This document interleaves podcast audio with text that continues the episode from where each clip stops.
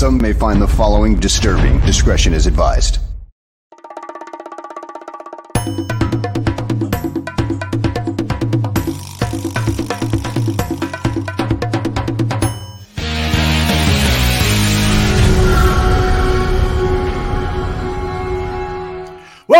Everyone, everyone, to a fresh episode of GTF Gabriel Talks Football. My name is Aldo Gandia. And before we get started, I want to remind people who are loyal listeners of this show that the Barroom Draft Exclusives has opened, and that's Greg Gabriel and Danny Shimon providing detailed scouting reports on dozens of college prospects the Bears might be interested or maybe not in the eyes of Greg. So we play a little promo for you, and then we'll bring uh, Greg on.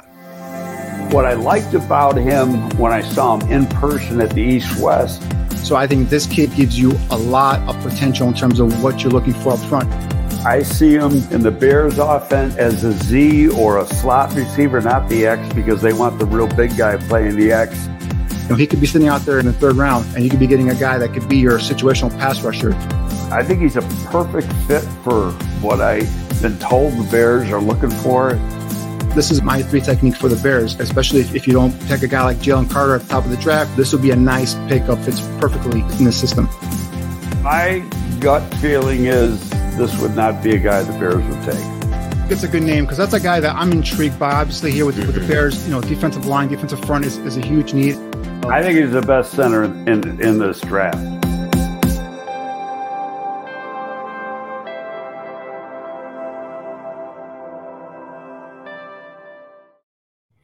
I got to tell you, uh, for this upcoming draft, which I've been saying is going to be historical uh, for weeks, months, maybe, and uh, I have never been as prepared for an upcoming draft as I am for this one. And that's primarily because of the work of Danny Shimon and this man, Greg Gabriel. How are you, my friend? I'm doing real good. How about you? Really, really good. We knocked out uh, how many? Uh, another dozen or so players uh, the other day that will be posted Yeah, shortly. yeah. We're, I, as far as I go, I'm over 80. I know that. Yep. And- 80 and no- already.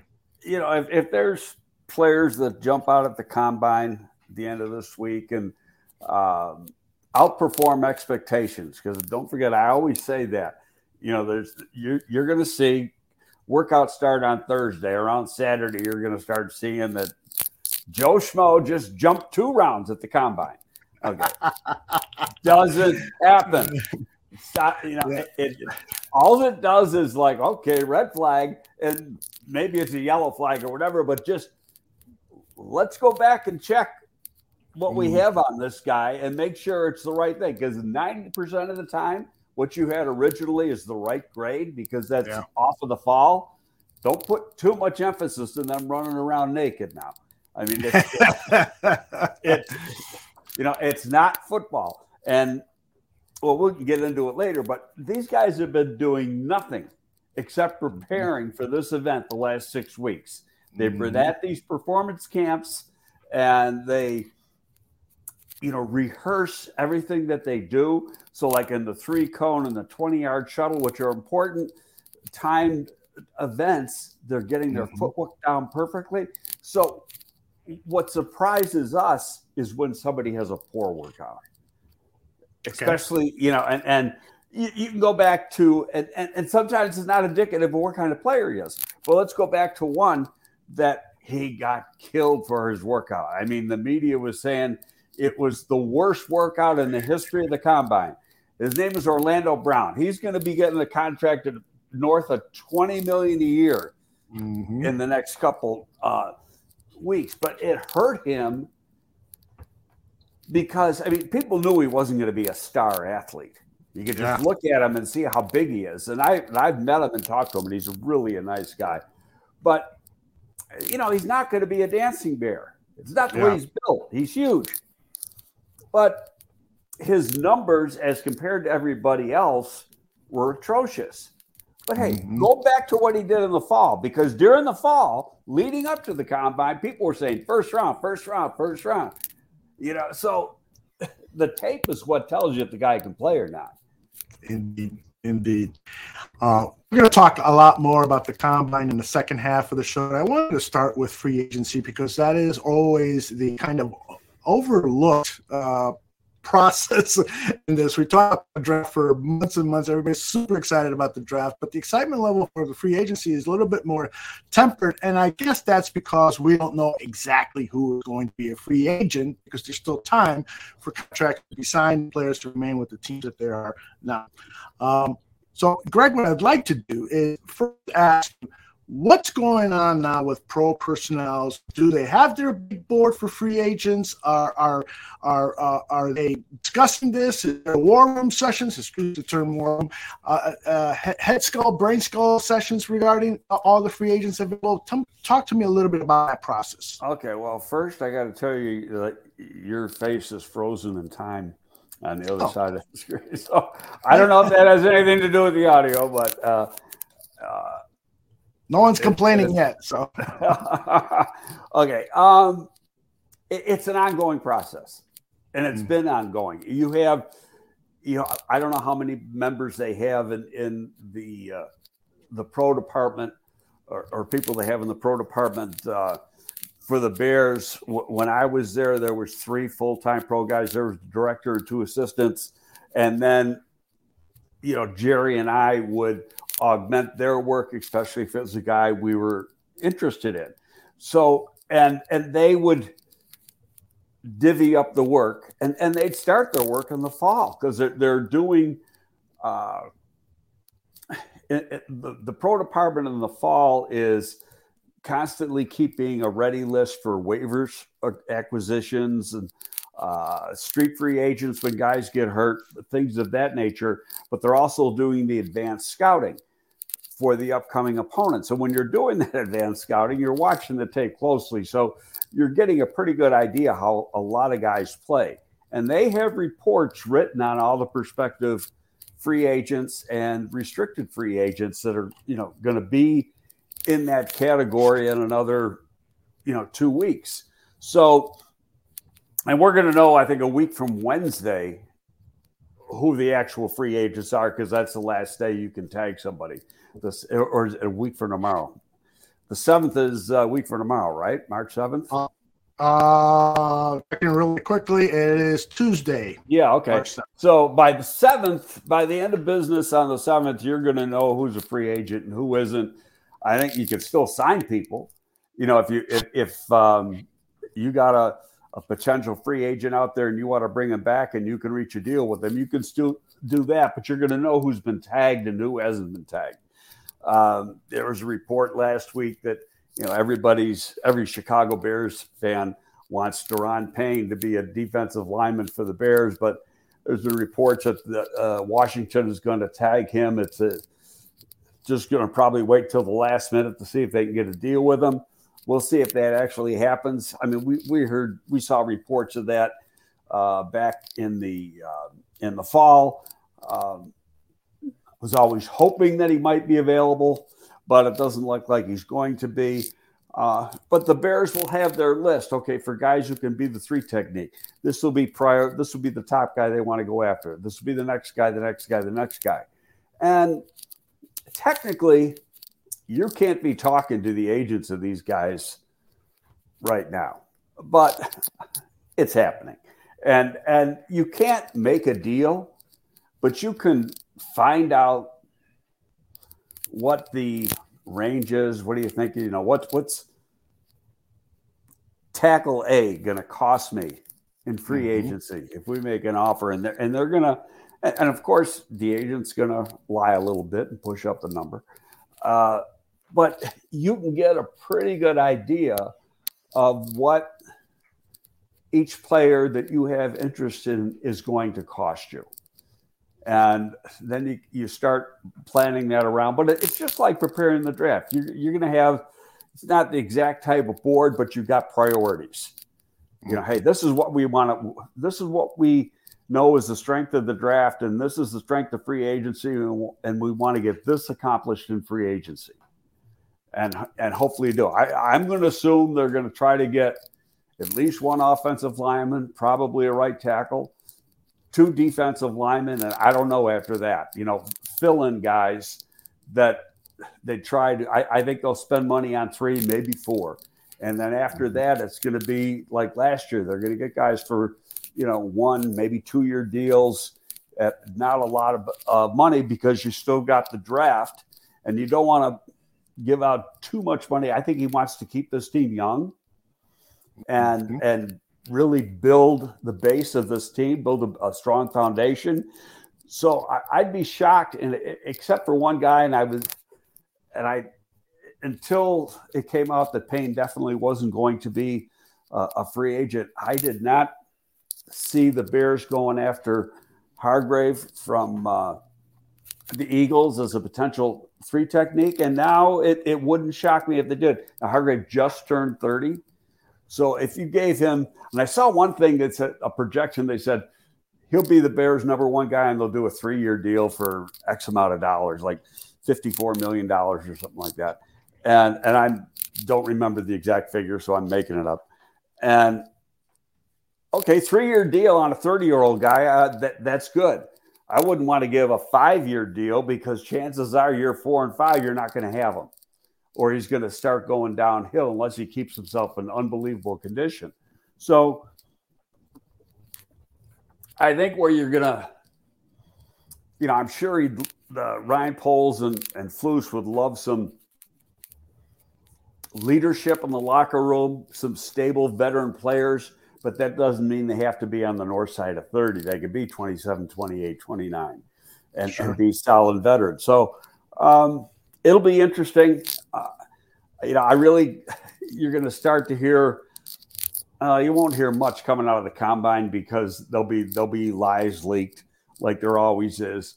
Uh, but two weeks from today, you can start the negotiation period. Legally, you can start it. And we're going to do a show two weeks from tomorrow. And it wouldn't surprise me if there's already one or two players who have agreed to deals by the time we do that show in two weeks. Hmm, wow. Um, this, this, this is all very fascinating to me, and I got to ask you about certain play. Well, let me ask you this first. I I worry that this team is not going to come away from free agency with more than one or two major players like a Payne or a Hargrave, um, because the free agency pool appears to me to be one of the worst of recent memory. And that's the way it looks now, two weeks before free agency begins. So it, it could get even worse. What, what's your gut feel about the potential of this free agency class? And are the Bears now they have almost a hundred million dollars in, in cap space, but they have so many openings. This roster probably has the fewest signed uh, players for 2023 That's than right. any NFL they, team. They got they get like 50 under contract or something. Okay. I went through the roster. I mean, it's not as bad as you think. Okay. Um, and a lot of them are, are you know guys who signed future contracts, practice squad guys and stuff last year. Uh, like I said, I, I've always thought, you know, looking at and it, you know, 100 million is a big figure. By far, they got like 45 million more than the next play, next team. And, and that's Atlanta. Atlanta's got about 55, 66 million uh, to spend. I don't expect them to spend everything. They got to keep money aside for Justin Fields a year from now. Uh, they're going to start. It, it, wouldn't surprise me if they get one or in, in, the next week or two, they get one or two guys, you know, on extensions done. But that that's going to be up to um, the and yeah, the, Poles and Cliff Stein and uh, and Flus. Do they want to, you know, extend that money yet or wait? And then there's going to be players, and, and my theory is, and I could be totally wrong guys um, like Monty that they're going to say, "Hey, go see what you can get." and come back and see us and and you know you do it with a handshake deal and and and it's friendly and you know if he can get an exorbitant amount of money more power to him but i just don't see it happening based because actually the running back free agent class is pretty good okay mm-hmm. there's some positions that are really good uh, Torian was, was just had a note on here a, a couple seconds ago. The wide receiver uh, class is kind of depressing. There's a few guys that, that look like uh, they could help a team, but that's why Poles went out and made that trade for Claypool. Yeah. Okay. Yeah. Because he saw that, you know, you, you looked at what the what the class was going to be, and he said, you know, I'm I'm gonna I'm gonna get my guy now, and I'm not gonna have to compete then. And and oh, and, and uh, I think they'll get one other guy in the draft. But what's going to be the key to all this is what's going to happen when they in fact trade down. Now, are we too early in the program to go into that, or do you want to talk about free agency? Oh, go ahead. I follow your lead on this. I ask a question, and wherever you take me, I'm happy to follow. Now, the, you know, it came out today. Schefter tweeted, "Well, it looks like the Bears are going to look to trade the pick." No shit. Come on. How much is he paid? No. I- this whole thing was a made up story to begin with. Yep. It never came from the Chicago Bears. It was like, oh, they got the first pick. They should look for, you know, your amateur GMs is that they should look to dr- draft one of these quarterbacks. Now, my opinion is there isn't a quarterback in this class that's as good as Justin Fields. So why would you go? Why would you think about going backwards? And then there's these idiots, some of them local, that say, "Well, you want to keep the rookie on a uh, or the the quarterback on a rookie deal, so you you move that calendar up another two years by you know having a rookie. Yeah, but you're going backwards. Somewhere along the line, you got to develop a guy and let him play. So what are you going to do? Draft a guy now, and then two years from now, draft a guy again, and you're going to suck all the time. Mhm. Yep. I mean, where where where do some where do people come up with some of these idiotic details? Oh gosh, it, you know what? It, it they got to fill the time with something, and sometimes they come up with some bad stuff. No, but it's guys, it's it's guys on Twitter too. You know, Yeah. these, Oh, yeah. and, and big analytical guys who are real big on analytics, and it and it's better for the the cap if you keep bringing in a rookie quarterback. No, it's not. Mhm. I get a guy. Then sooner or later you're gonna have to pay him. And that's look at the teams that are winning. What do they got? Good fucking quarterbacks. Hmm Yeah, indeed. We got a lot of good questions piling up. Uh, let us uh, take care of one or two of them. So, uh, Joe T says, What is the likelihood of the Bears making a deal on the first pick before the draft? And if so, does Poles announce it or not before draft day? What's your uh, thinking on that? you know that can go either way and and i think we went back on one of our previous shows and i don't have that stuff in front of me right now uh, the dates when certain trades were made uh, Right. Philadelphia in, in the year that philadelphia moved up twice to get to carson wentz um, and they had they moved up to the second pick the rams had the first pick the Rams were going to take a quarterback and Philly was going to take the guy the Rams didn't take, is basically what it got down to. But they made one move up from like 13 to 8 or 14 to 8 or something like that with Miami. And then probably eight, nine days before the draft, they moved up from 8 to 2. And to secure the, you know, getting that quarterback. You know, it, it it depends on a lot of things. And this might be a lengthy answer, but I've, I've, I'm glad you asked because I put some thought into this. Right. You have to, before you can say, I got, I want to move up, you got to fall in love with somebody. And right now, as we stand, and it's uh, February 27th, there is Mhm. no, as far as I know, and I make a lot of calls, there's no consensus number one quarterback. I think, you know, if you polled all 32 teams, you might get one third say it's uh, Young from Alabama, another third will say it's Stroud, another third will say it's Levis from, from Kentucky. And and it's and the combine's not going to settle it. Mhm. And I wrote Mhm. I wrote about that last week because well, number one, Young's not throwing at the combine, but throwing at the combine is totally useless for a quarterback.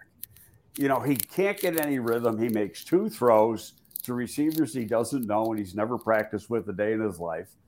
And then he goes to the back of the line and he waits 10, 12 minutes before he throws another two throws. I mean, come on. So anybody who wants to make something out of that, they can. But, you know, if, I was an agent, I wouldn't even let my guy throw at the combine be, because of what I just said. Uh, Interesting. The league would the league wouldn't like me saying that because you got to have somebody to throw to the receivers. It's a Yeah. good workout. The combine, you get a lot out of the receiver workout. I Mhm. you get nothing out of the combine work or out of the uh, quarterback workout. The interviews are important. Uh, if they do the Olympics, you know, the, the- if they run and do the shuttles, and a lot of quarterbacks won't even do that.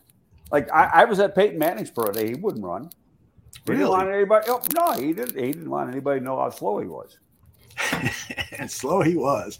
I want to thank John uh, Falsetta. Uh, every, anyone can jump to the top of the list of questions by a little donation, and John has put two dollars into the kitty. And thank you very much, John. Uh, he wants to know what are your thoughts. This is late breaking news. I just uh, He's confirmed not it. skip. He's not in the combine. He's not working out. He's not working. Okay, uh, let's read what ArizonaSports.com has to say. Georgia defensive lineman Jane, Jalen Carter has decided to skip the workout portion. Hard. Yeah. Oh, he's, he's going through the physical, going through interviews. He's not going to work Mhm. out. Not unusual. We've talked about unusual. that. Yeah, we've we've talked about it before. Uh, some of it's player choice, some of it's uh, agent choice, or some agents, and I don't have a clue who Jalen Carter's agent is, but they Mm-hmm. prefer that their clients work out strictly at the pro day. Now that could be good or bad. Uh, the good part is is that the combine's very stressful. You're on your feet a lot. It's- You know, especially the two days leading up to your workout, and so your legs might be a little bit tired. You know, uh, by the time you actually get to the workout floor and work out.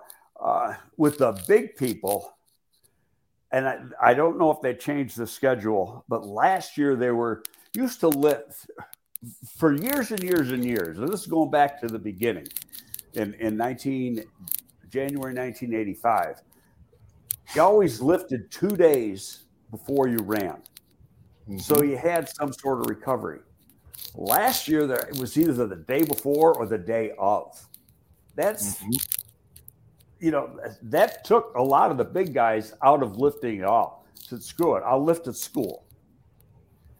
But because the point though I'm trying to make is because of the pressure of the combine and the pressure, and, and some of these guys will go through 20, 25 interviews and Mhm. stuff. And so that you know, they gotta be on their A game for that, or hopefully be on their A game. Plus, they're going through the medical, they're going through psychological testing.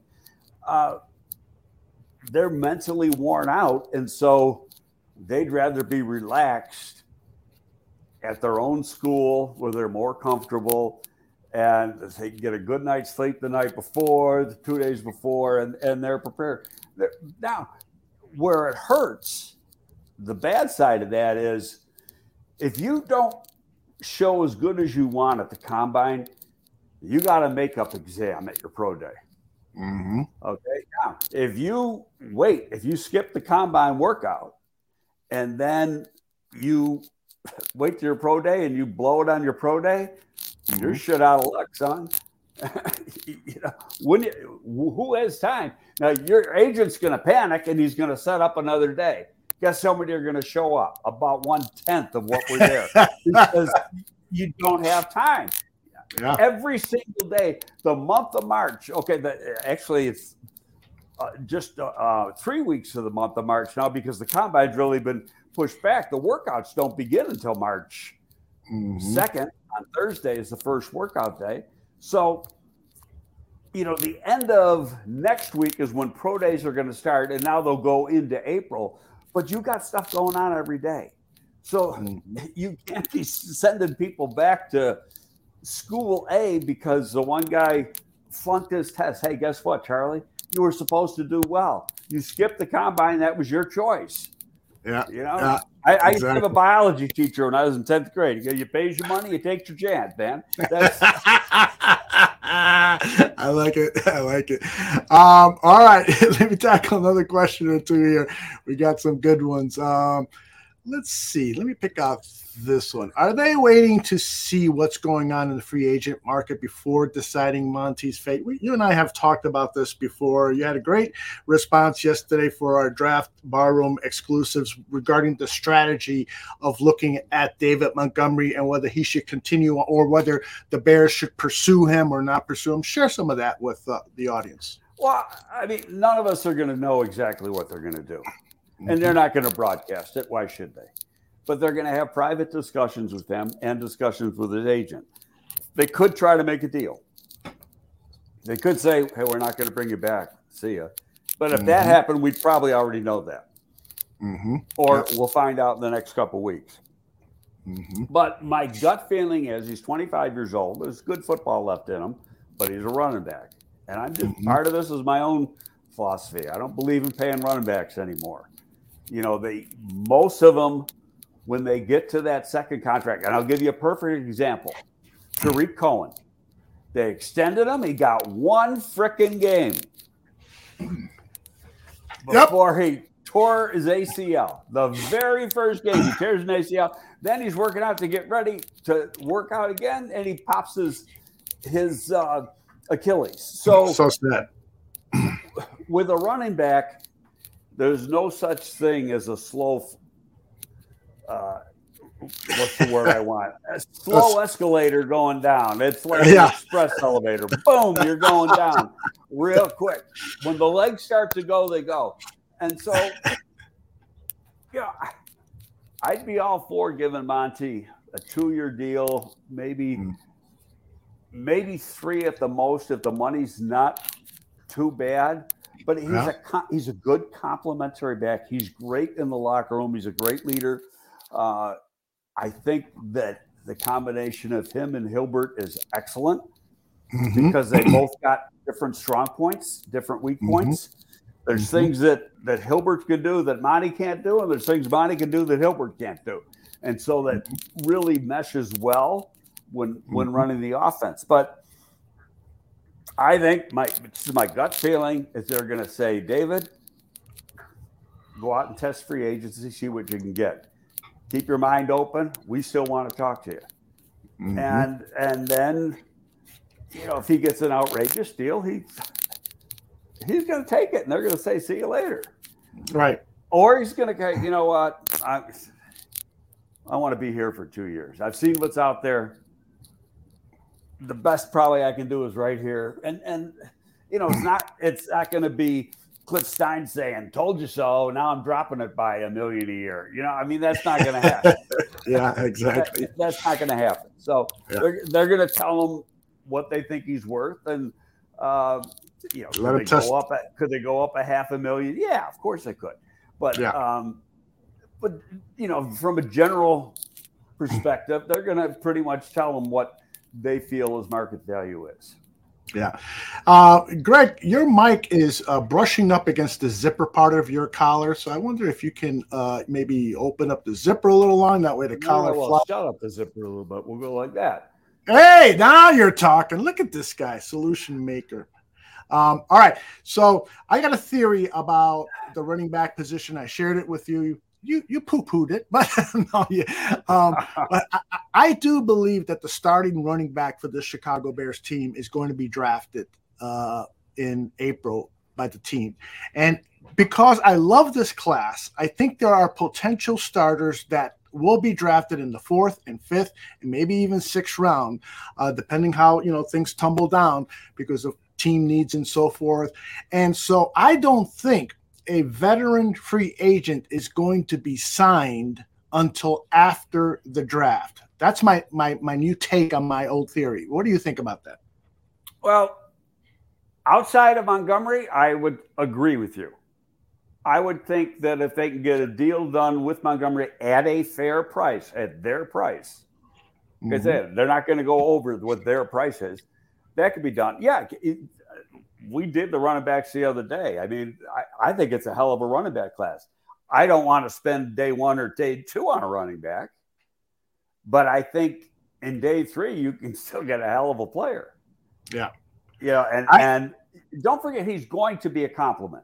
You got Khalil Hilbert at least two more years, right? And so it's it's going to be a guy that's going to rotate with Hilbert, but you mm-hmm. want a guy that like Monty is is is a good guy to pair with him. They complement each other. You need somebody to complement Hilbert, and that's somebody number one who can block because that's the weakest part of his game, and the second weakest part of his game is a, as a receiver, and those are the mm-hmm. two strong parts of Montgomery's game.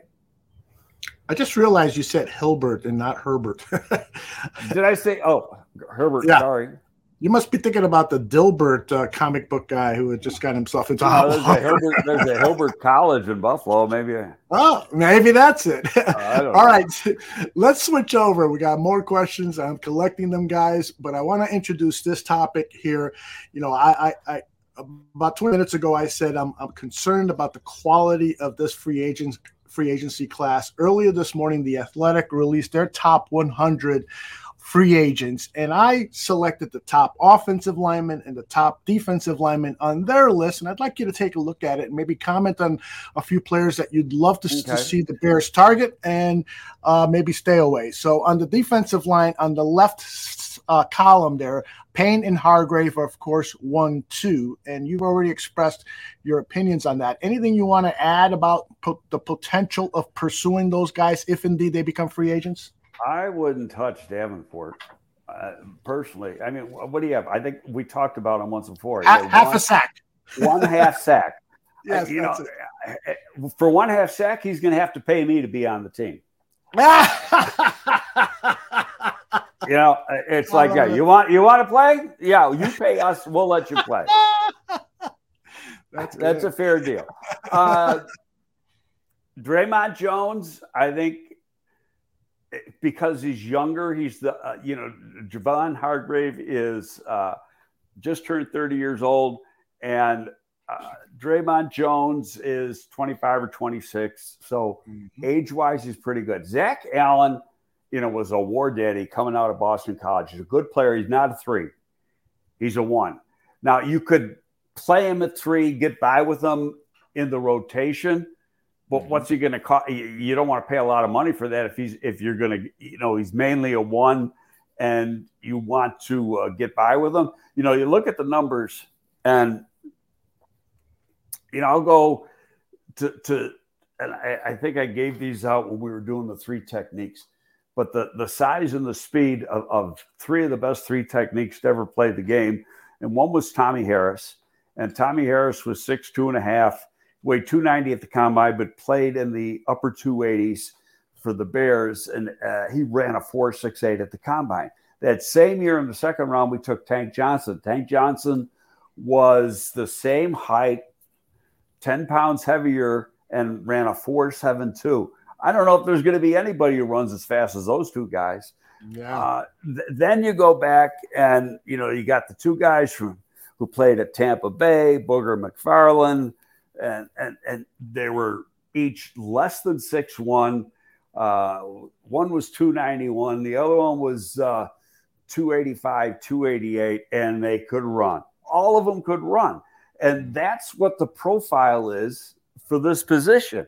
Where you look at a guy like Zach Allen, Zach Allen is a five, when he was coming out, was a 505 or a 5'1 40 guy. So that's not the type of guy you necessarily want at that three technique position. He doesn't have that explosive quickness. He's a tough guy. They list him on the on the Cardinals because I a guy from the media asked me to do him uh, him for them the other day, and I did. Um, they list him at 280 or 285. He's bigger than that. This guy's a big dude. He's he's probably close to 300. Uh, Dalvin Tomlinson, I don't think is a fit. Uh, maybe you could play the one, but you still want you you you want quicker, faster, more explosive guys. You know, he's not the perfect guy to play this. Uh, Onyemata, I think, is a pretty good fit. I haven't studied him as much as I need to. Good okay. player, but he's also like 30 or 31 years old. Yeah, he's up there. Okay.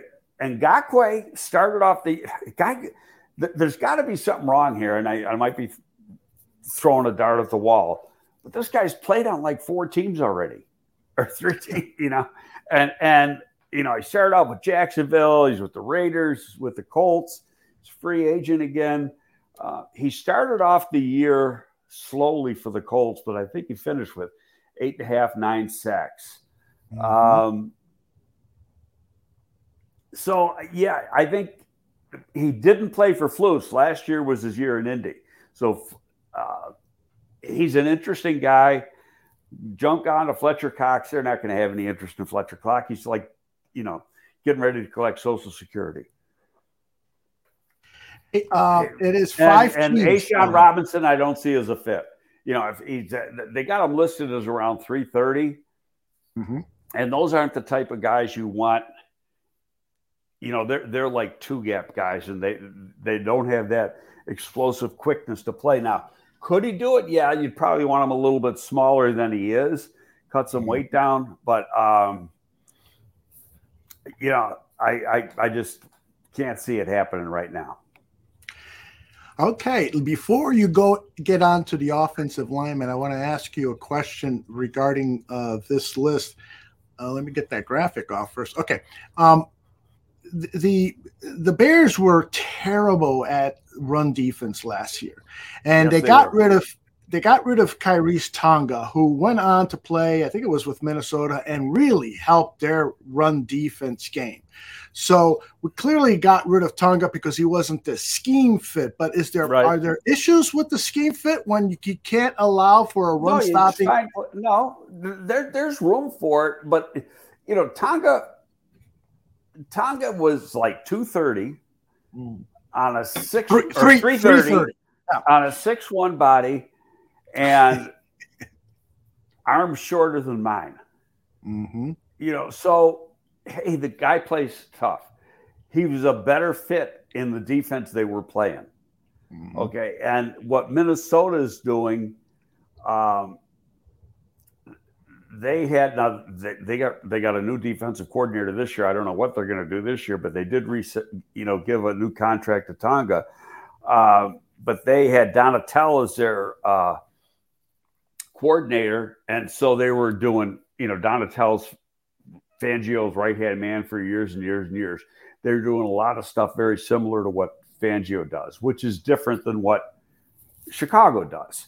Yep. don't forget, Tonga originally got picked up by Atlanta, where Ryan Pace is. And mm-hmm. Atlanta, mm-hmm. I don't know if Atlanta got rid of him or Minnesota poached him off the practice squad. That part I don't remember.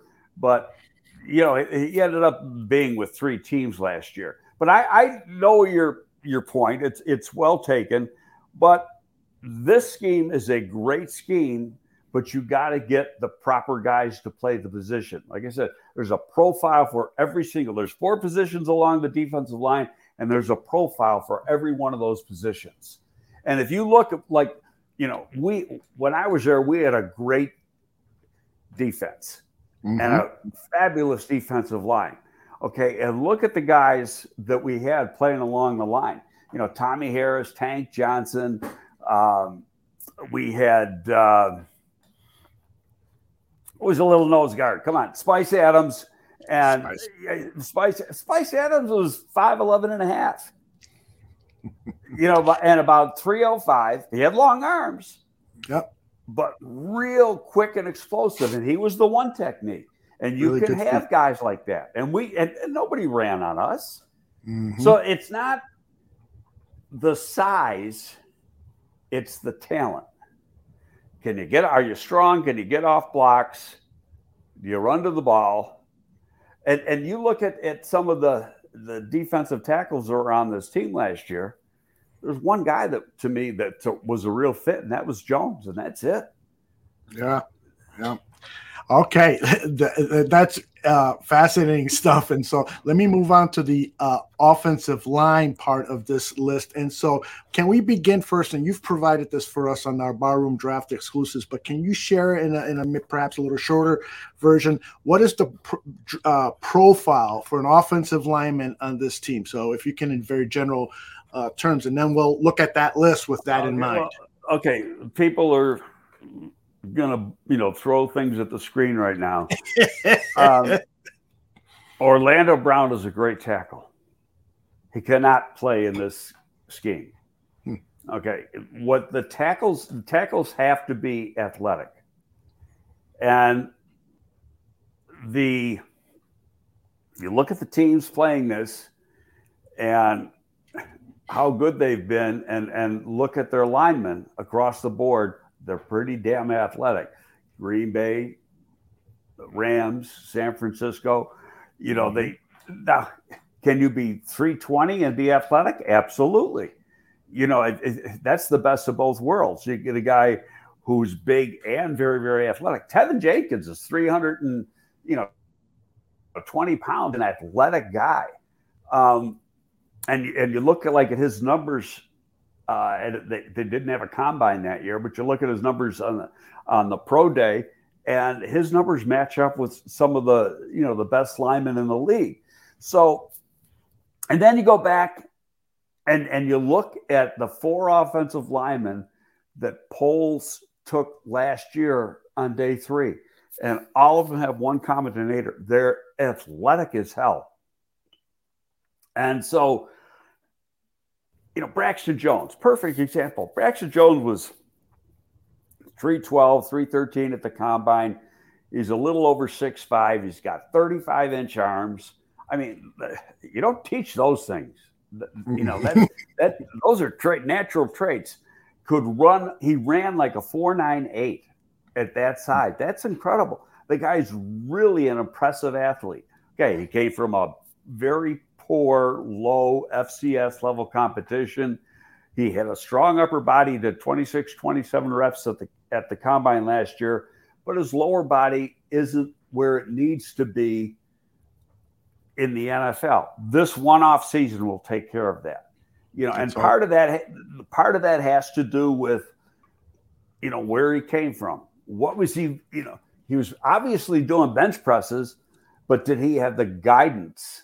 And usually uh, you come in these these smaller a guy comes from these smaller programs, they don't have the guidance, they don't have the uh, the wherewithal or the know-it-all from the people teaching them to be necessarily doing the right things.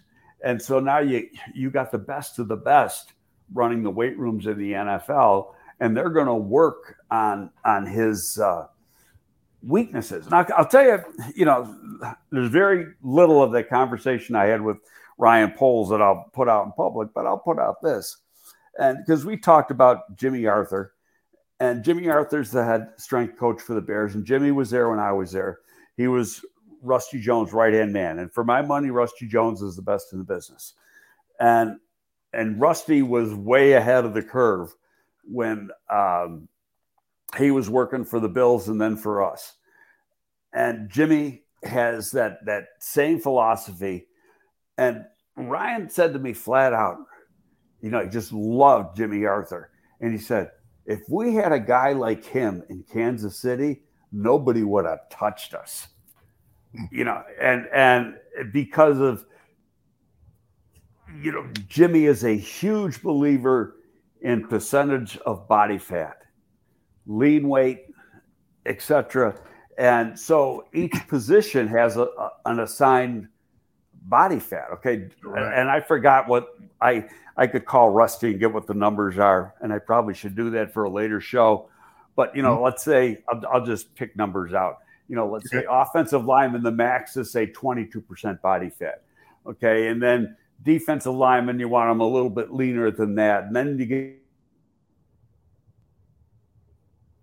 these, those guys got to be in single digits. We're talking six, seven, eight percent body fat. They're lean guys. You know, mm-hmm. linebackers and and and running backs, low teens. And again, I'm doing this off of memory, so I might be a little bit sure. off. Okay. Um, but you know, I, I, it's very, very seldom, and there's one exception that I can remember playing with us, and that was Nate Vasher, that of a of a skill position guy, meaning wide receiver, defensive back, not a tight end, but a wide receiver, defensive back that had more body fat than ten percent. and Nate was the only guy, and and that was just his body composition. No matter how hard he worked at it, he wasn't getting below ten. He was up around thirteen. And I remember Rusty, you know, like batting his head against the wall. You know, he can't play at thirteen percent, but he was the exception to the rule. He got to the Pro Bowl. that is good stuff.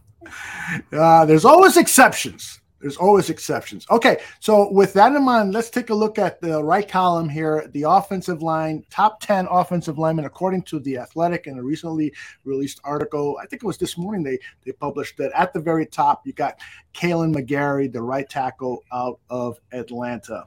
Uh, and then McGlinchey at number two. I, I would say it's a 90 to a 99% chance that he's going to end up staying in Atlanta they got the second most amount of money. They're like 55 or 66 million. He's a key player for them. Uh, so I would say he's going to re-sign with them. Is that a lock? No. Uh, would he be of interest to the Bears if he becomes available? Uh, I would think so. He's he's an athletic guy. Uh, he's a right tackle, and that's the, the area they're trying to fix. McGlinchey, you know, unless he resigns with San Francisco, and I don't think they're going to do it right now, only because they don't have the money to do it. They're over the cap, I think. Yes. Um, McGlinchey has played in this scheme his whole career. So he's a fit. And he's also like 26, 27 years old, 20, maybe 28 at the most. But he's, I think he's already played five years in the league. He's been a starter since his rookie year. Is he perfect? No. Uh, but he is a huge upgrade over what they got, which is Bora Marif at right tackle from last year. You know, obviously it's going to be what's he going to cost. Um, Seumalo, I don't really know much about his game, so I can't comment. Okay. Uh, Taylor Lewan, I don't think is going to play anymore. I mean, they cut oh. him they they cut him last week, and um, he said he's been contemplating retirement, and he's been contemplating that going back like a month. So mm-hmm. I, I think it remains to be seen. He, all indications I have is that you know he's missed a lot of time the last couple years, and the Bears don't want to go after a guy like that. Absolutely not. No, they they want guys with durability, and he's getting older.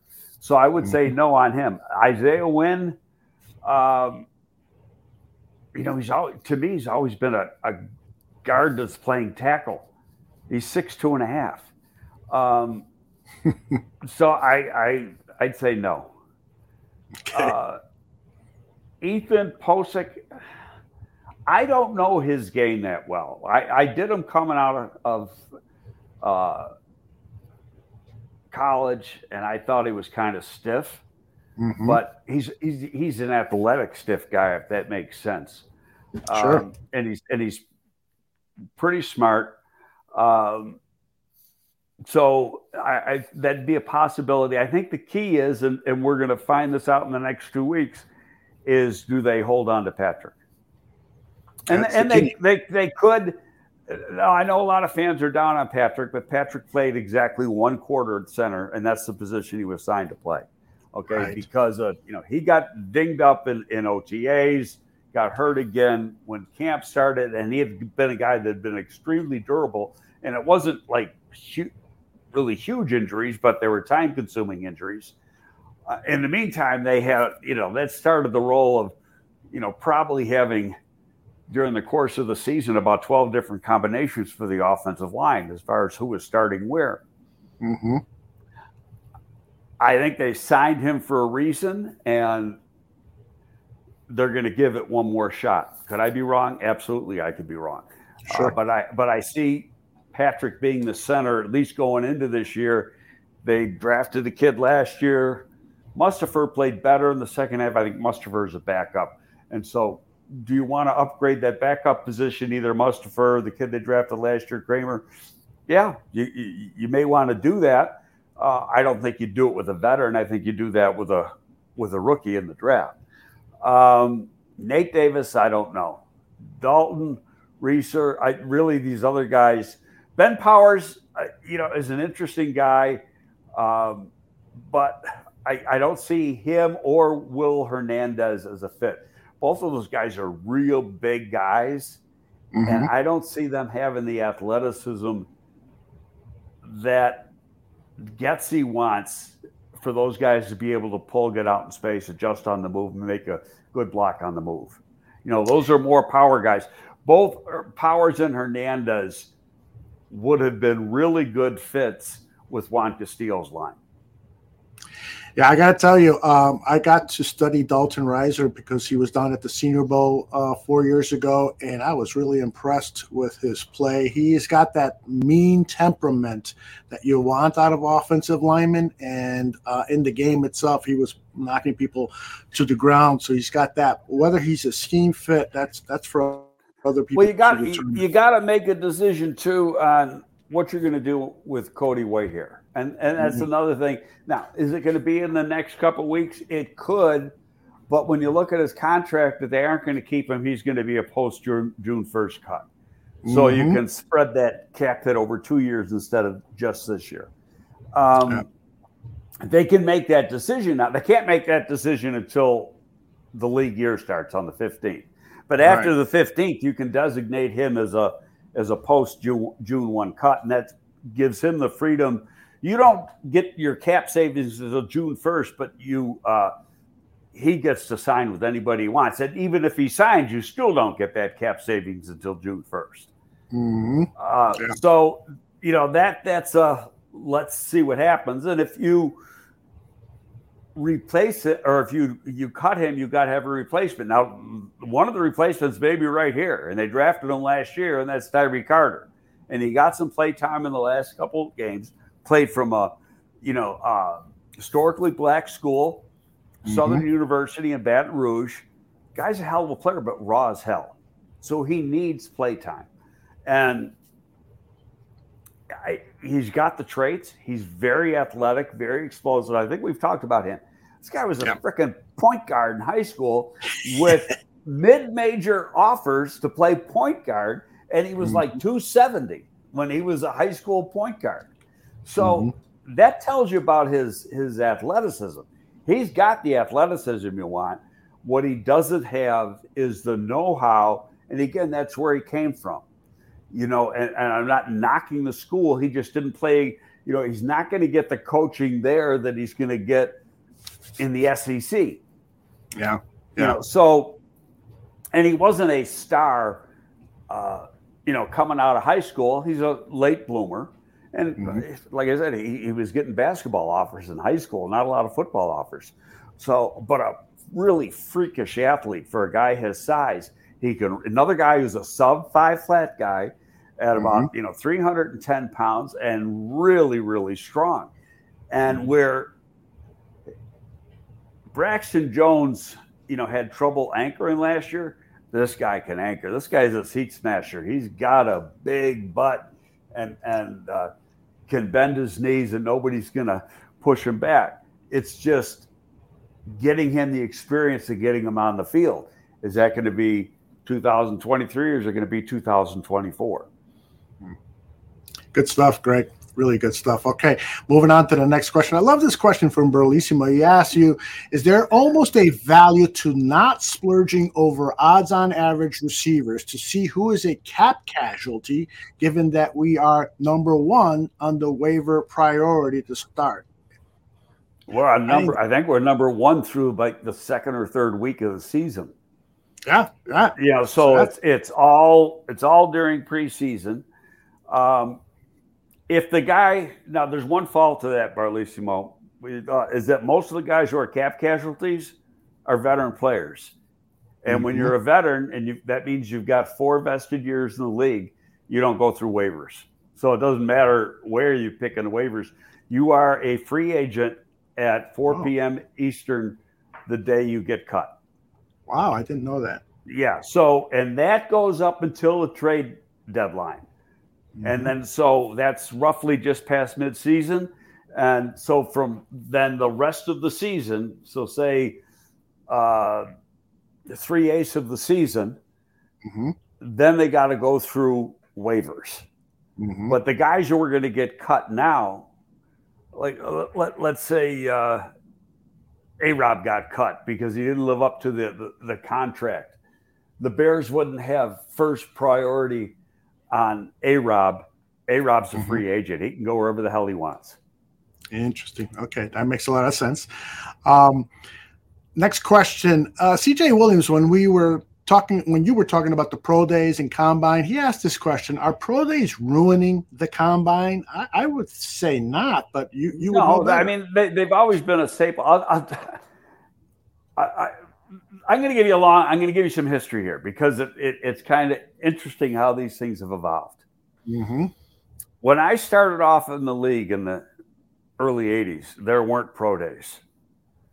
Okay, you had scouts going out, and kids would work out sometimes three times a day mm-hmm. and mm-hmm. and four days a week because they'd one they work out for one team at eight o'clock in the morning, another team at one o'clock, and another team at four o'clock in the same day, and they'd run three forties, and there was like and, and it was our fault. I mean, you know, because what you do, you'd call the kid or you call the agent and say, Hey, I'm, I'm passing through. I want to see this guy. I want to work him out, time him, yada, yada. And the kids, of course, they wanted a job. Well, then it, it got to be a little crazy, you know, and, and the schools could see this. And the schools started having pro days. And so if you want to work out our player, this is the day you're going to work them out. And it used to be each school had two or three pro days. So some kids, and that got screwed up because then you'd send a bunch of people. Let's say it's Ohio State's first pro day, and they they were going to have two, one the the second week of March and one the first week of April or something. So mm-hmm. Some of the some of the good kids would go, oh, I'll I'll run at the uh, I'll do position specific drills today, but I'm not going to do the the measurable events until the next pro day. Well, now mm-hmm. you got to, you know, you got to keep sending people back. And so it got to the point where there's one freaking day per school. And that's probably the best way. Now, you can go in and set up a private workout, but you can't do it until after his pro day. Mm-hmm. So, okay. It's, uh, and I think it, at some positions, quarterback especially, pro days for a quarterback, I think are the most useless thing in the world. They're great for the media. The media is to slobber all over a guy. Oh my God, he hit 48 of 53 passes. Yeah, and he was thrown on air and he'd been practicing that pro day for the last eight days. He's supposed to complete 48 out of 51 passes. You know, he it's a scripted event and it's the, the script is written up so that it only shows his strengths. Yeah. They're not going to advertise any of the weaknesses he has. And a pro coach has no say in what goes on during that pro day event. It's it's all done by the quarterback coach, quarterback room, not the school, the guy that's been hired by the agent to to coach his kid to get ready for the for his pro day and for the combine, etc. So now you you fast forward, you you you go to uh, let's say you go to CJ Stroud's workout and he he's great. So the media is mm-hmm. bumping him. He should be the number one pick. Yada yada yada. But now you go into you know the following week or 10 days later and you do a private workout. Well, now CJ Stroud doesn't have a freaking clue what you're going to be doing that day. And you're going to start off that you, you're going to start off that day and you're going to get them down in one of the meeting rooms and you're going to interview the hell out of them. Mm-hmm. And then you're going to say, okay, CJ, right, drop on the board, give me your four best plays that your offense had and and take me, you know, dissect those plays. Take me through those plays. Mm-hmm. Okay, so you're, you're going to get his understanding of his offense. Then you're going to get done with that. And I'm, let me tell you something. There's some kids that don't have a freaking clue what they were doing. Mm-hmm and there's a couple quarterbacks that were supposed to be good that uh, went out and, and, when they got on the board they were horrendous and it's because of the simplicity of the offense that they're playing in interesting so now when you get done with that part now you're saying okay that part's good now i'm to we're going to learn three of our own plays from our playbook. You know, this is some of the staples that you have in the playbook. Mm-hmm. And you're going to take him through the play. Uh, this is what you got to do when you come up to the line of scrimmage. Um, this is what X is doing. This is what Z is doing. This is what Y is doing. This is what the F is doing. Yada yada yada. Uh, these are what is free. Now, if the, if the uh, defense is is uh, press man, these guys are going to run X and X. You know, a certain route. If they drop back into zone, it's going to be a different route. They got to make the read instantaneously. You got to make the read instantaneously. So the kid's taking all these notes, right? Mm-hmm. Okay, so now you get done with that. Uh, CJ, now it's your turn. Tell me everything I just told you. And so it, it's you're finding out how attentive he is, how quickly he can pick things up, his learn and retain ability, and process it. Then you're going to get done with that. Now you're, you're spending probably three hours down in a classroom between interviewing and, and doing all this board work. Now you're going to go out on the field and you're going to try. First of all, he doesn't, he hasn't been practicing what he's going to do because he has no idea what he's doing. So it's all new. And a lot of times you're going to have him do things that you just taught him in the classroom. You know, he's going to have his receivers, but it's going to be a different type of workout where we control everything in the workout and he controls nothing. So mm-hmm. you come away from that feeling a lot different than you would a pro day. And I'll give you mm-hmm. a perfect example. It might be a a winded answer that I'm giving you on this, but okay, go it's back, fascinating. Go back two years ago, or not not two years. Yeah, yeah, two years ago. So, without question, Trevor Lawrence was going to be the number one guy. After mm-hmm. that, it was who the hell knows? For a long time, it was Justin Fields. And then mm-hmm. out of nowhere comes Trey Lance and the kid from BYU, Zach Wilson. Yeah. And had there been in that in 2021, you could not do a private workout with a guy. You could do a Zoom call, but you because couldn't go in because of the pandemic. And look, okay. and where and where were mistakes made at quarterback position? Right now, it looks like a two and three. Good point. okay, so and, and and remember, go back to um, this. Partially, you go back to the one question the guy had when trades are made. In the mm-hmm. end of March, San Francisco moved up to be in the third spot, so they know they get at least the third quarterback, you know, right. off the board, and they made that trade in the end of March. Before the last couple of years, no trades were made until the latest the day before, or the earliest the day before the draft, to mostly draft day. But now it's been happening a little earlier. And if you can get the right deal and you just, you know, you're trying to make your strategy, then hey, go ahead and make the make the deal. But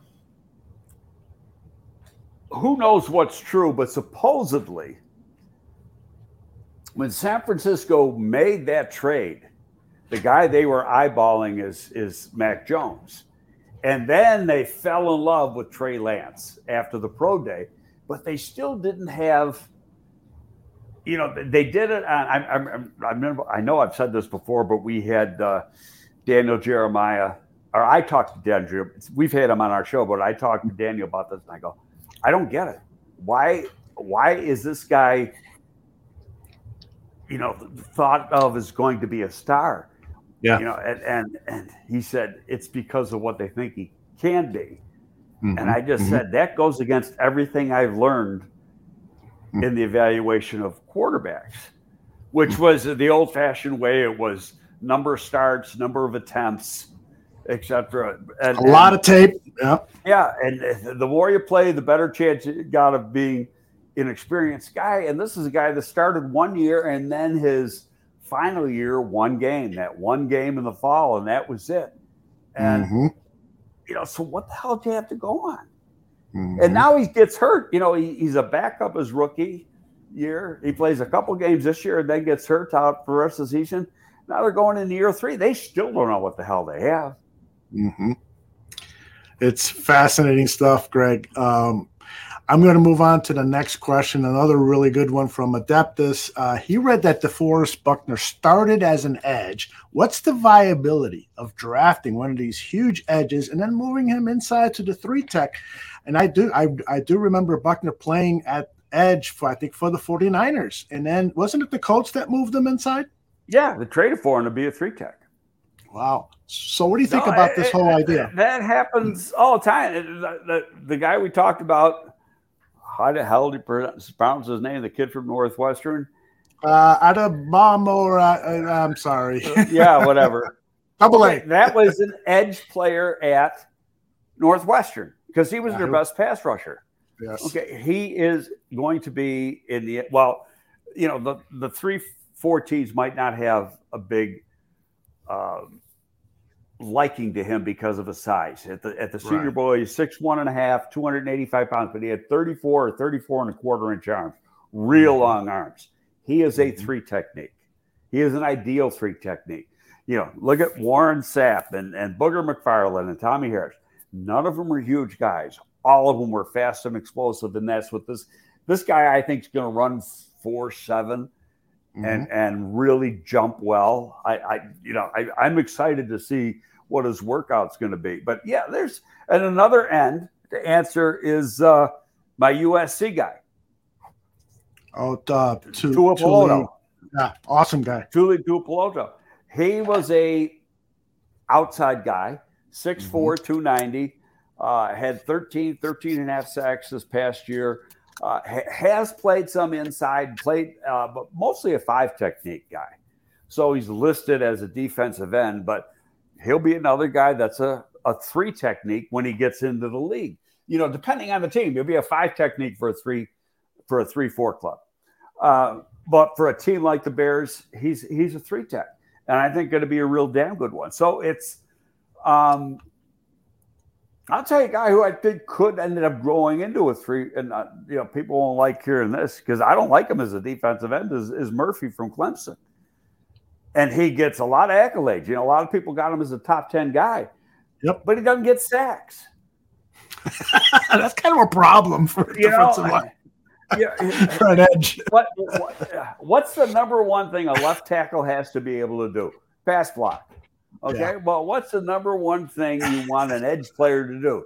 Rush the freaking pass. Pass rush. Uh, okay. Well, you know, he's an average. you had a kid going. I keep forgetting that the kid who went number one last year. Yeah, he uh, was a freak athlete. Tra- he, Travon. Yeah, he he was. You know, Travon Walker was ran a four five one. He had long arms. He could change direction like a ballerina, and he never got any sacks. He didn't get him at Georgia. And he had three and a half sacks this year. You know, so it's like okay, I wasted my pick you know, and that was the first pick in the draft. You know, you're if you're going to draft a guy to sack quarterbacks, you better have some experience drafting quarterbacks. and Anderson, nice. Anderson's got 30 something sacks in, in his three year college career at Alabama. He's averaging better than 10 a year. He's got 27, I think, in the last two years 26 and a half, 27. He sacks the quarterback. That's what his job is. Yeah. You know, so don't, I, I think Murphy could end up being a, you could grow him into a three. and He might be a yeah. damn good one. Hmm. I, I, Adeptus asked a good question. Is it? Do you think that these guys like Walker and Murphy is it because they're lacking instincts? I mean, they've got the physical tools to be double-digit sack masters, but it, do you think in some cases it could be because they lack instincts? Some of it could be coaching. I mean, okay. you know, what? But but Clemson comes up with some pretty damn good defensive linemen over the years. Mm-hmm. And and so I almost want to throw it. So it's got to be, you know, that's the case of of uh, Myles. It, it it's got to be the instincts, the hand use, etc. Knowing exactly what you got to do in the, in a certain situation, how you win the leverage game.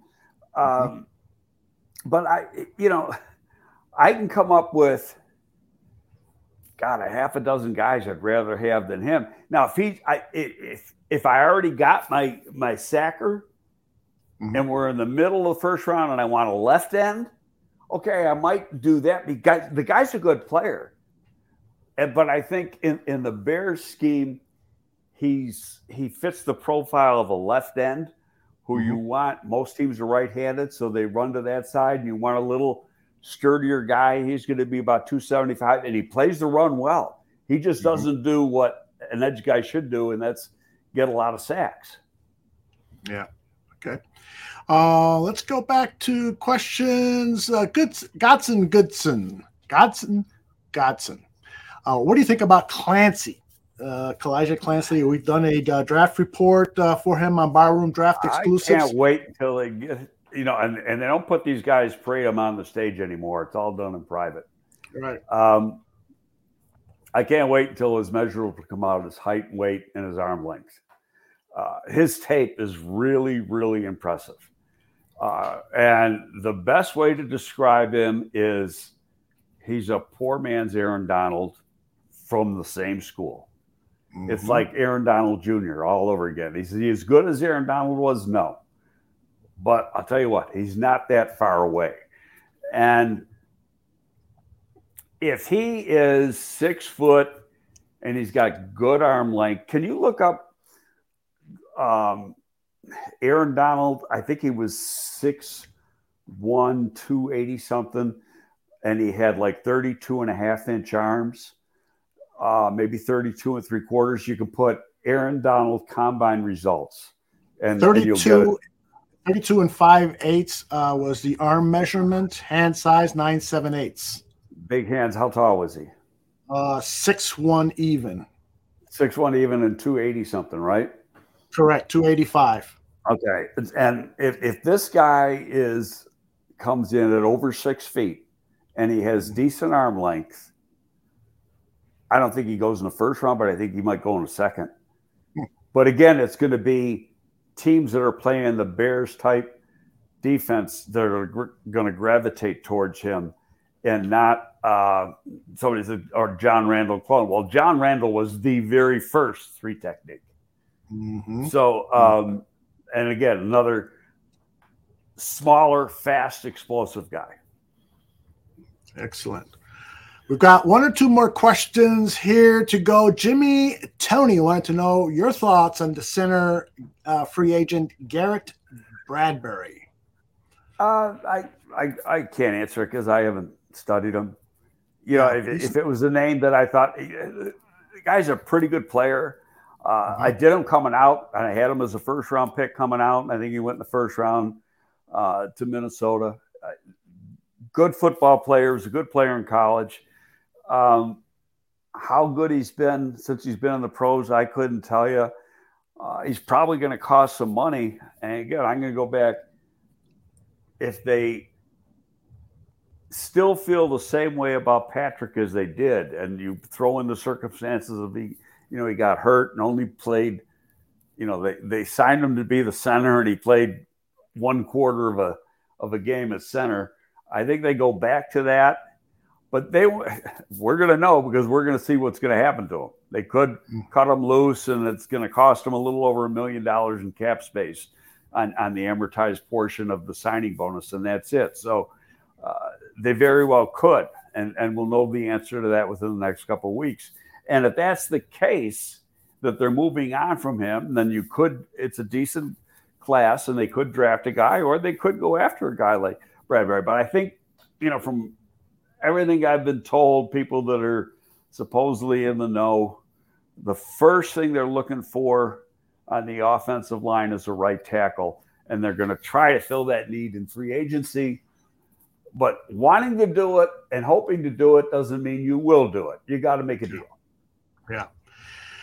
That's the tricky part of this free agency period. It's not like there are tons of right tackles who can play in this scheme. Well, there's no left tackles. You look at there's no left except Orlando Brown, and he's going to probably get tagged again and re-signed with, uh, yeah. you know, Kansas City. There's no way Kansas City's going to let him go.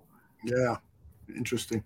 All right, uh, let's tackle a couple. Uh, you know, Muck Muck uh, posted a thought that I wanted you to react to. He says if he was a top prospect, he would never attend the combine.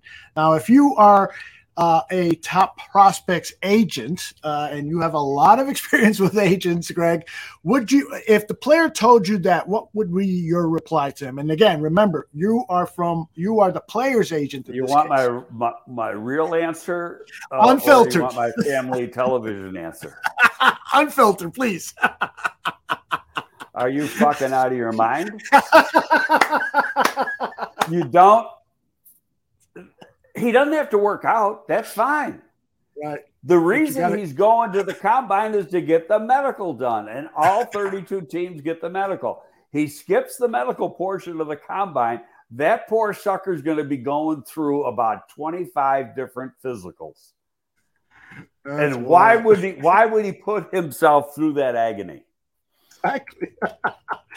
That's good. That's good. That's a great answer. You'd be a great agent. uh, I uh we just got this one here. Uh John T says, Hi Greg, what do you think?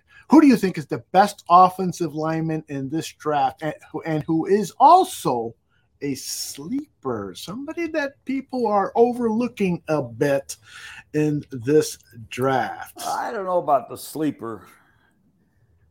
You know, it, it's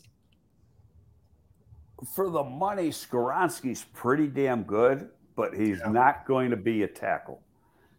Unless all of a sudden he spends today, tomorrow, Wednesday, and Thursday on the rack. and they stretch it because now we don't have verifieds, and he's an underclassman, so he couldn't go to an all star game. Uh, but from people who've made, and I've seen him in person, and but people have made school calls this year. They all say the same thing. He's he, he, he the longest his arms will be will be about 32 and a quarter, and he might not be six four. So hmm. let's say he's six three and three quarters, and he's got 32 and a quarter, 32 and a half inch arms. He's a guard. Mm-hmm. Okay. And he's not tall enough, nor is he long enough to play outside on the edge. And and you know, you could look at uh, Zack Martin, Notre Dame, who was a left tackle at Notre Dame, and then he goes to the combine. He has 32 and a half inch arms. Dallas takes him in the first round, and he's going to probably mm-hmm. end up in the Hall of Fame as a guard. Okay, that's Skoronski.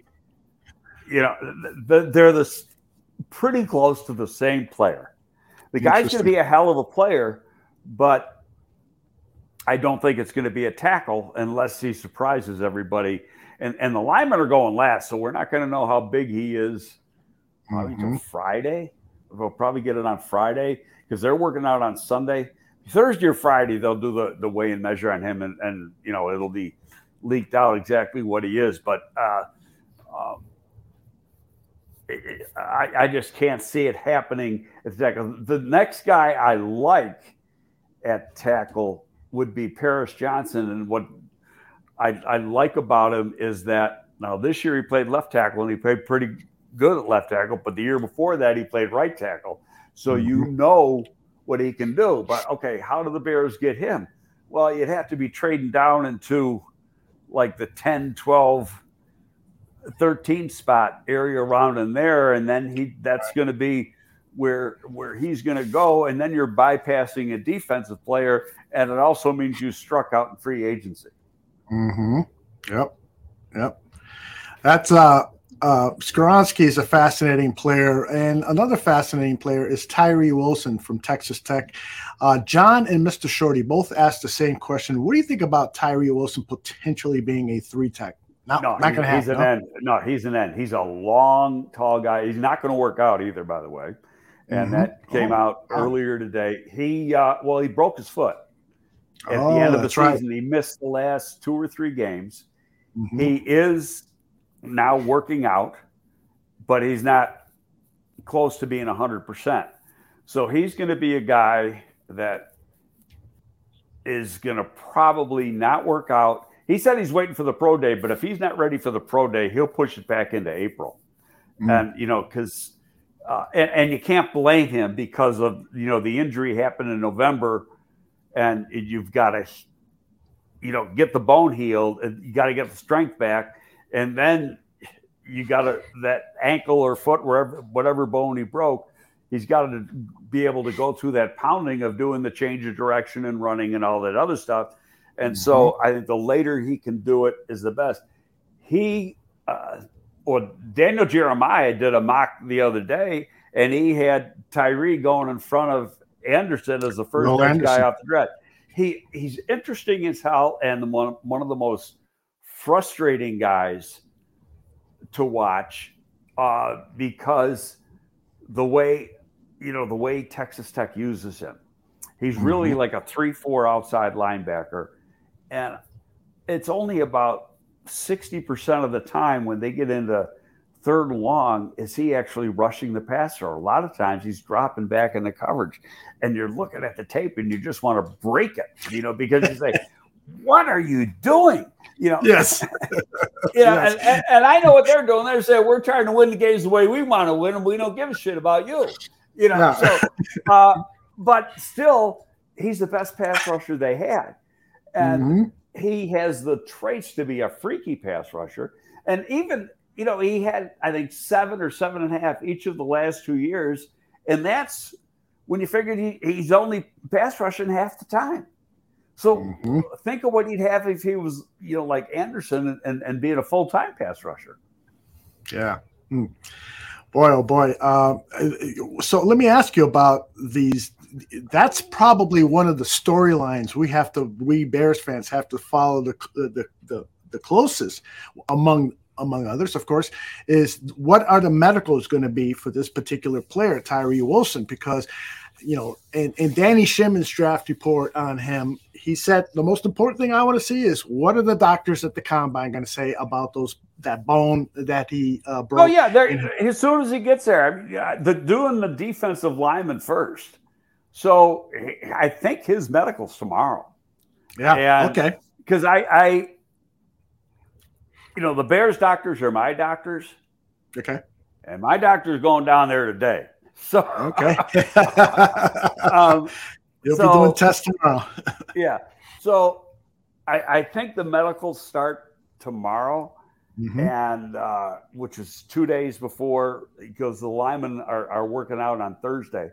So, right. um, but you know, he probably gets in town today. Mm-hmm. Uh, could be there right now. I mean, you know, if, if you're coming from Lubbock, Texas, you might have had a lot yesterday because that's in the middle of freaking nowhere. Yeah. That's the place I told you about. I went through a dust storm in West Texas. That's I'm oh, yeah. going to Lubbock. Good old Lubbock. It, it's out in the middle of nowhere. And I, he's probably got to go from Lubbock to Dallas to Indianapolis to, mm-hmm. or Lubbock to Denver if they got a flight from Lubbock to Denver to Indianapolis. But he's uh, he's a heck of a player, and they'll do an MRI the minute he gets there. Mm-hmm. Uh, they'll have that. They'll do an X-ray. Uh, they'll mm-hmm. examine it. They'll see how the surgery looks, uh, how the healing process has been, and uh, you know they might even send it. You know, I don't know exactly what the the bone break was. Was it a uh, a Lisfranc? Was it a fifth metatarsal? Was it just something else? Yeah. I, you know, who knows what the hell it was? And they, they could send the the MRI and the um, uh, X-rays X-rays to a foot specialist, mm-hmm. and who you know, and each team's going to have their own um, and I I know the guy. I, am not going to say his name, but I know who the the guy is that Chicago tended to. He's the guy who did my Achilles tendon, uh, and he's very good. So that they're you know they're going to have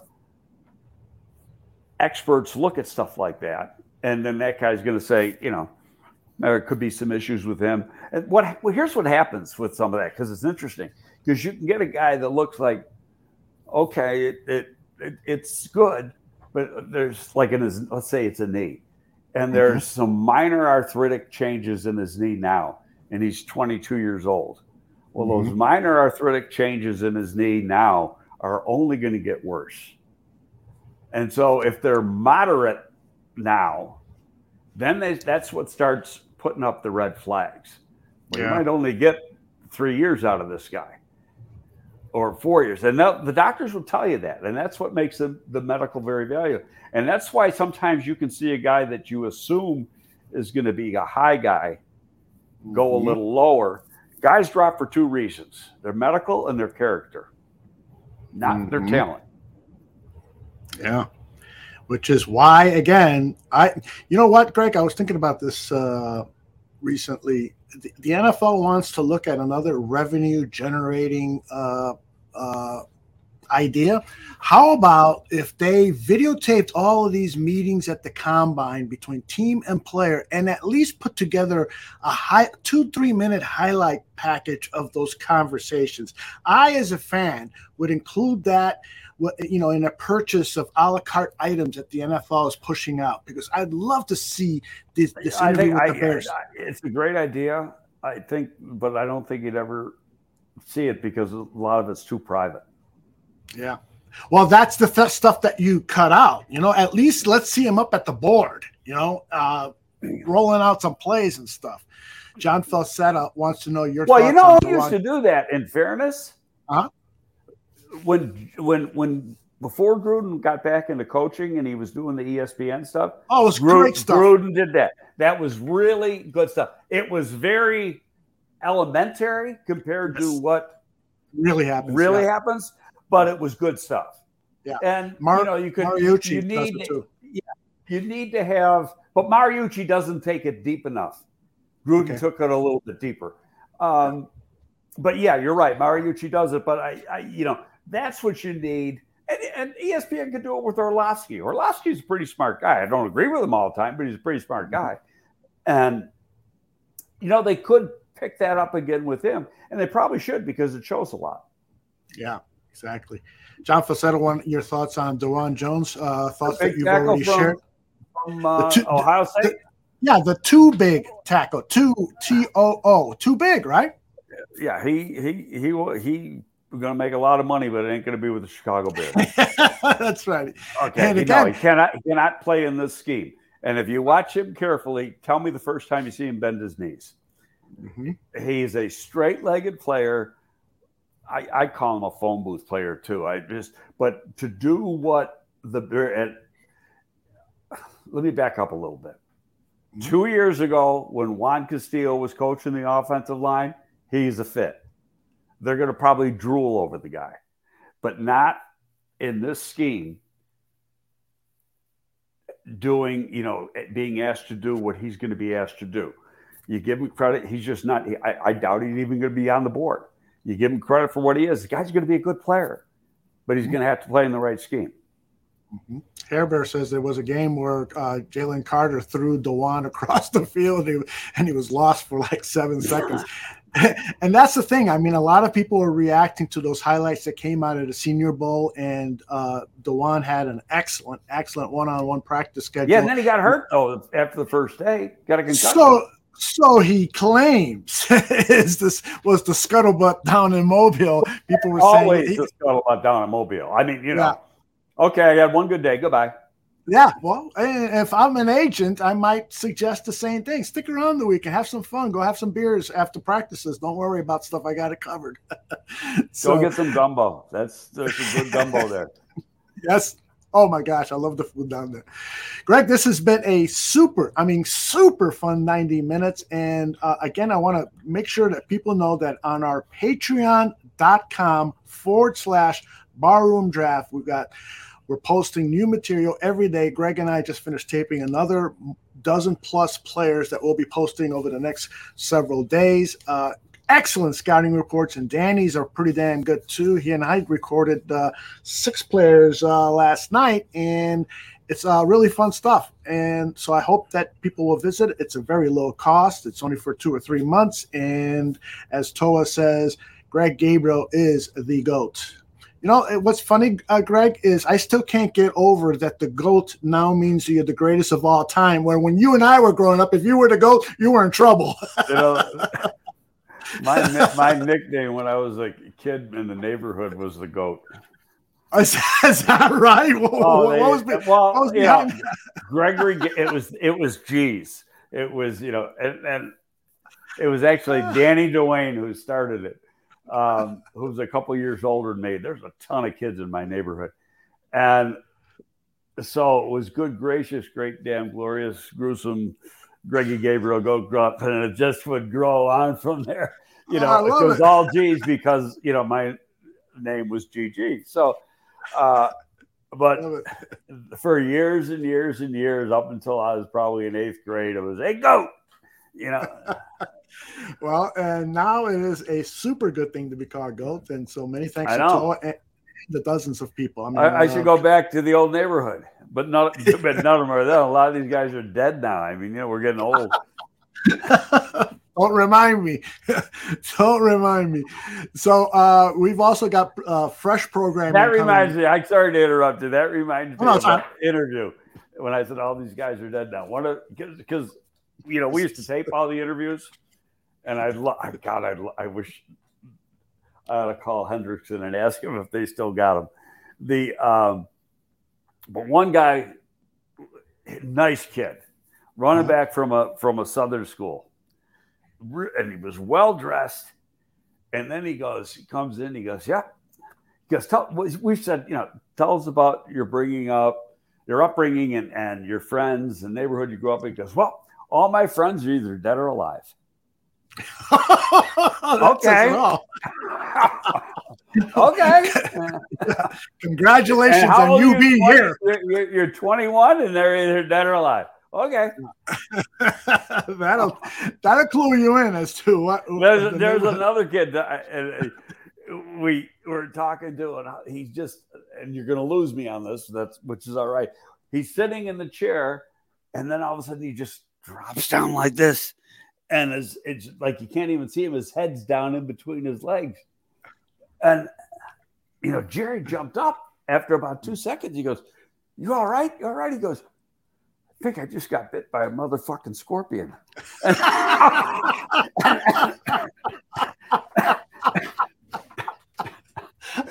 Another and, one. and, and it's like we all start laughing.